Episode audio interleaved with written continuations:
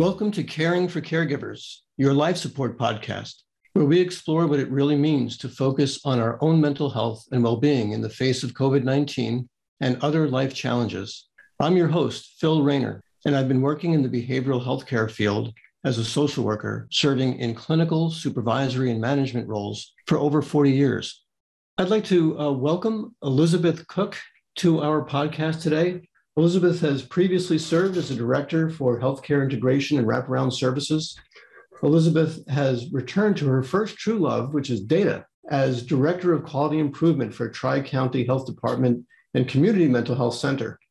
Elizabeth is an LPC working towards her LCPC licensure and is perpetually considering going back for another degree. She's also a roller derby coach and mom outside of work life. Our topic for today is 2020, the year that things were going to get better. Hashtag not.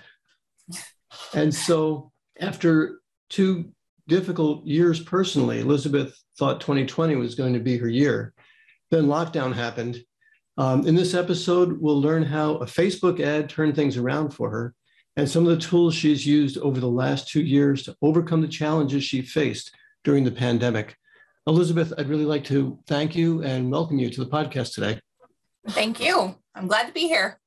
So, Elizabeth, can you tell us a little bit about your? It sounds like you had a real plan for a great 2020 and things took a turn. Yeah. So, I was supposed to go to a friend's wedding and I was going to get in shape for that. And I turned 40 in 2020. So, I thought, that was going to be the year that I turned things around and got myself healthy. Um, I lost my my second parent. My mom passed in 2018, and so I decided that I should probably work towards fitness goals if I was going to outlive the length that both of my parents lived. They both passed in their 50s. So I was like, I'm about to turn 40. That's too close to 50 for not being healthy. So I decided I was going to enter my 40s healthier than I entered my 30s and even though I'd had a child since then. So um, that was my plan. And I hit the ground running at the beginning of walking. I guess I hit the ground walking the beginning of 2020. And then we all got sent home from work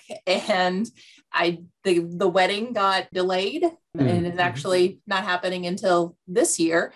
So all of the things that I'd planned for kind of went out the window. So I was just thinking you had this nice, clear plan, and then mm-hmm. everything changed. How did you respond to that? I started by panicking a little bit about the fact that I was working from home. Um, that was a very big change. It didn't last very long. Directors were called back into the office after a few weeks, but I had like no structure whatsoever in the times that I was working from home. I was not working out, I was not walking. I wasn't eating healthy.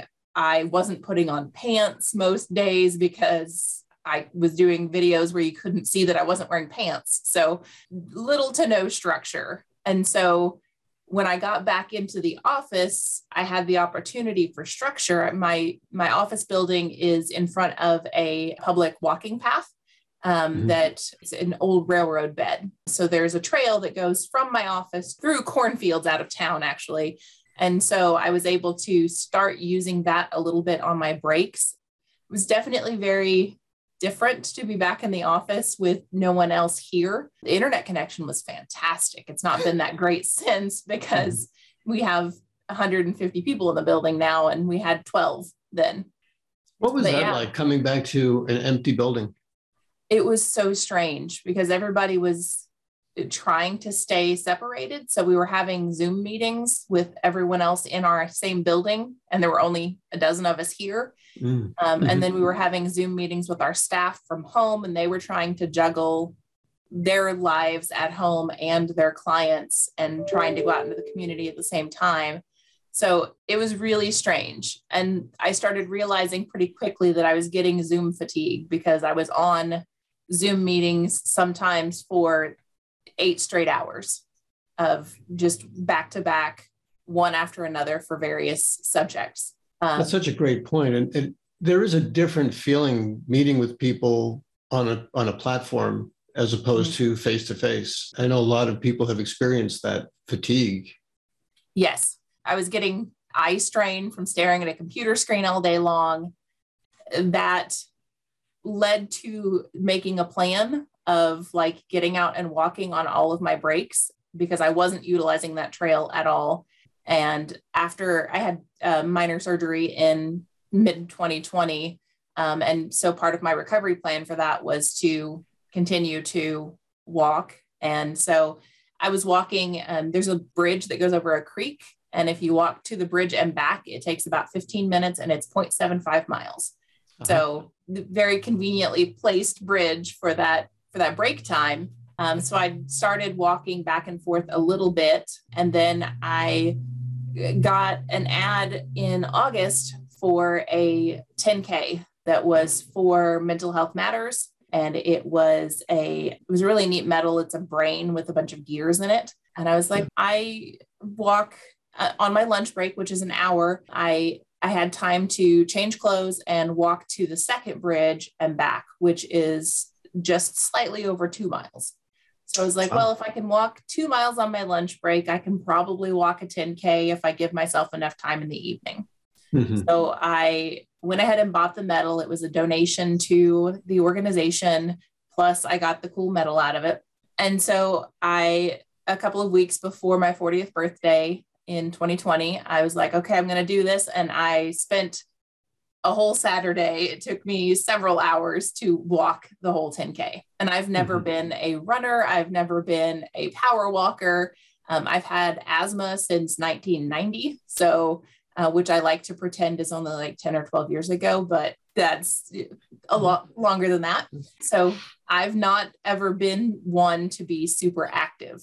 And I've not run probably before I started doing races. I hadn't run since they required it in grade school.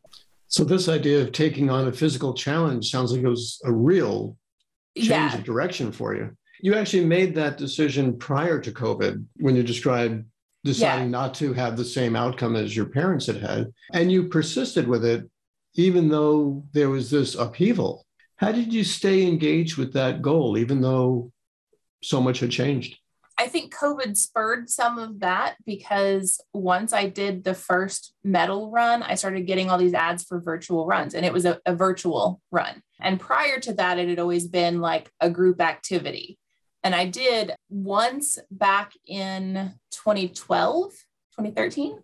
And I just, I didn't see the appeal in it. But then when I saw that I could do them virtually and I could break it up over a couple of days, some of the ones that I have signed up for since, it was like I have one that I'm starting on February 1st that is 100 miles. So I'm clearly not wow. going to do that in one day, but I can break it out over the entire month. So I think COVID happening actually helped a lot with that. I'm very much an introvert by nature. I'm extroverted when I have to be for work and for roller derby and stuff, but like I would much rather do it myself and listen to an audiobook, which is the strangest thing to do while you're running is to listen to an audiobook, but once I got that first 10K out of the way, I started getting ads for all these other ones that were one for breaking stigma around mental illness. And it came with a, a donation to a different mental health charity, and one about stopping suicide, and one about planting trees. And so I started getting all these medals that had causes that I was really passionate about. So I could make a small donation and then also get a medal to hang up on my wall. And I ended up having to buy a medal hanger for my office. Wow. I have earned and have hanging up in my office 40 medals. I re- went through and recounted them this morning. Thank you. I am signed up for 282 miles worth of races in 2022, all virtual. So, this is really a, a significant change in how you engage with physical activity what does it do for you? I mean, I, I hear clearly that there's the achievement and the the reward. You know, you get the hmm. you get that trophy, and it sounds like you also like the connection that it has to a cause that yeah. you can support. Um, yeah, definitely. How else um, has it been has it been beneficial for you? Well, in order to complete these without taking a really long time, I decided I would start doing the Couch to 5K program, which is a program that's supposed to take you from sedentary to being a I'm hesitant to call myself a runner, but a, a jogger, a, a mm-hmm. person who moves more quickly. And the first week, it kicked my butt. So I decided that I needed more physical activity. And especially mm-hmm. since I was, I'm a trainer for roller derby. So I was active at practice in like teaching people how to skate, but I spent a lot of time just standing on skates watching people do things. But that bit of time that I had spent on skates had been replaced by watching movies at first. So I replaced that with my partner got me a treadmill. So I started walking on that. And then I started doing the couch to 5K. And then I realized that my walking treadmill couldn't keep up with my pace because it is just a walking only treadmill. It only goes up to five miles per hour. Um, so then I got a gym membership to support my medal buying habit. So my friends tell me I should officially call myself a runner now because I went from the first week of Couch to 5K, I was wheezing before I made it through the one minute. Um, and it does it like interval training. So you do a minute, five minute warm up of walking, and then a minute of walking, and a minute and a half of jogging, and then three minutes of walking, and three minutes of jogging, and then back to a minute and a half of walking. So it does like intervals like that. In the first week, it's like a maximum of a minute and a half. And the second week, it's a maximum of three minutes of, of running. And then at the end, it's just, okay, well, here's your 30 minute workout run. and that's like you warm up for five minutes and then you run for 30 and then you cool down for five minutes. Um, and I was able to get through all of that. I'm reworking it now because I am, I've got the number written down up here. I am 239 days away from my first half marathon. Wow, congratulations. So have, thank you. I have a, a, full plan of what days of the week I'm going to tentatively run. And this is something, regardless of where the COVID numbers go, I can do this at home or at the gym. Like you said in my intro, I'm, I'm very data driven and very like data oriented. So I have little charts in my office of races that I want to run. I have a spreadsheet that has when each race is scheduled, and then a different spreadsheet that has what days I'm going to do what part of the couch to 5K and the 10K to or 5K to 10K series, and then what days I'm doing marathon training. And I've got that in a spreadsheet, and I've got meal planning and kids activities and all of that on different spreadsheets and different calendars but overall, in addition to everything I've been doing for my physical health, one of the things that I had to take care of in 2020 was I found out that I was severely anemic to the point that I was going to need a blood transfusion if I didn't get something done about it very quickly. And I was able to find the cause of that and fix that. And so I went from very little energy to a decent amount of energy and being able to feel my fingers and toes consistently, which is a mm. big deal. So I I feel much better in that regard, but then also just I've got endurance. If I suddenly need to walk somewhere, I know that I can. So my mental health is much better for mm-hmm. having better physical health. You know, we often talk, I guess, here about one supports the other. And I think there have definitely been times that my walk was less about my physical health and more about because that bike path does go out of town and it's through the woods and through the fields. Uh, if I go out there and have a stomping, screaming fit, nobody can see me. so there have been times that it was an angry walk and not a healthy walk, but then getting out that energy and that negativity out there and then coming back in and collect being able to be collected when I go back to doing what I'm supposed to be doing has been very beneficial for me as well. They talk about the runner's high and I I still start every run going, oh, I really hate this. I hate running. I am not a runner. And then about halfway through, I'm like, okay, well, this isn't terrible. So I'm not quite to the point of runner's high, but I am to the point of I don't actively hate what I'm doing the entire time I'm doing it. And I, I usually think... have multiple distractions. So if I'm running on the treadmill, I usually have headphones in with music on, but then also the TV on in the background. So lots of different things to keep myself going. There are so many things like that in which they're not inherently inviting to do when we're thinking about going. And, yeah. and I think there are many things like that around self care that we can not feel like doing it right now, but we're glad that we did it afterward. And mm-hmm. running can certainly be one of those. Yeah, definitely.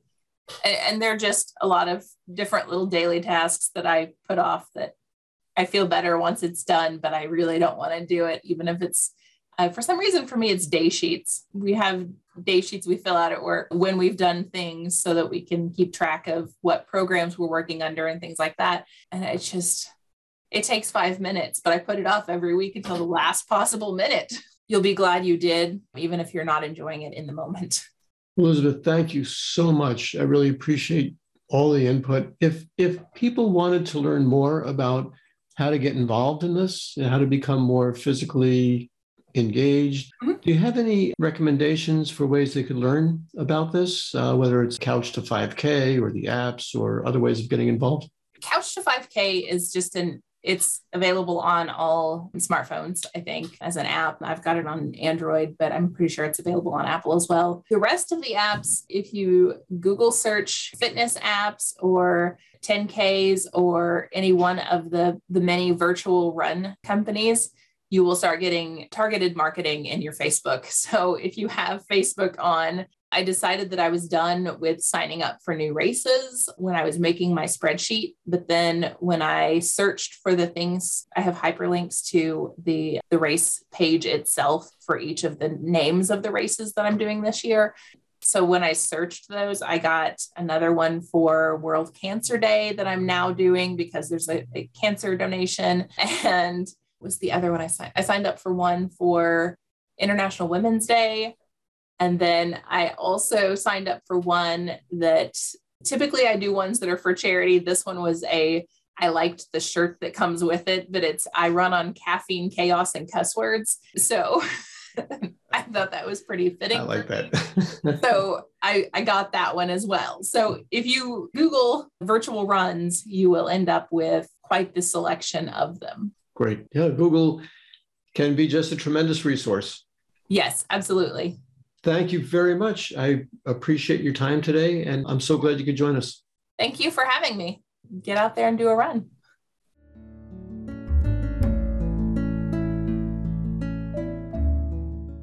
Help is here. If you or someone you know is struggling with mental health or substance use concerns, contact 1 833 to find help. This podcast is produced by Advocates for Human Potential and supported wholly or in part through an emergency COVID 19 grant to the Illinois Department of Human Services, Division of Substance Use Prevention and Recovery from the U.S. Department of Health and Human Services, Substance Abuse and Mental Health Services Administration. The sentiments expressed in this podcast are not endorsed by any of these involved entities.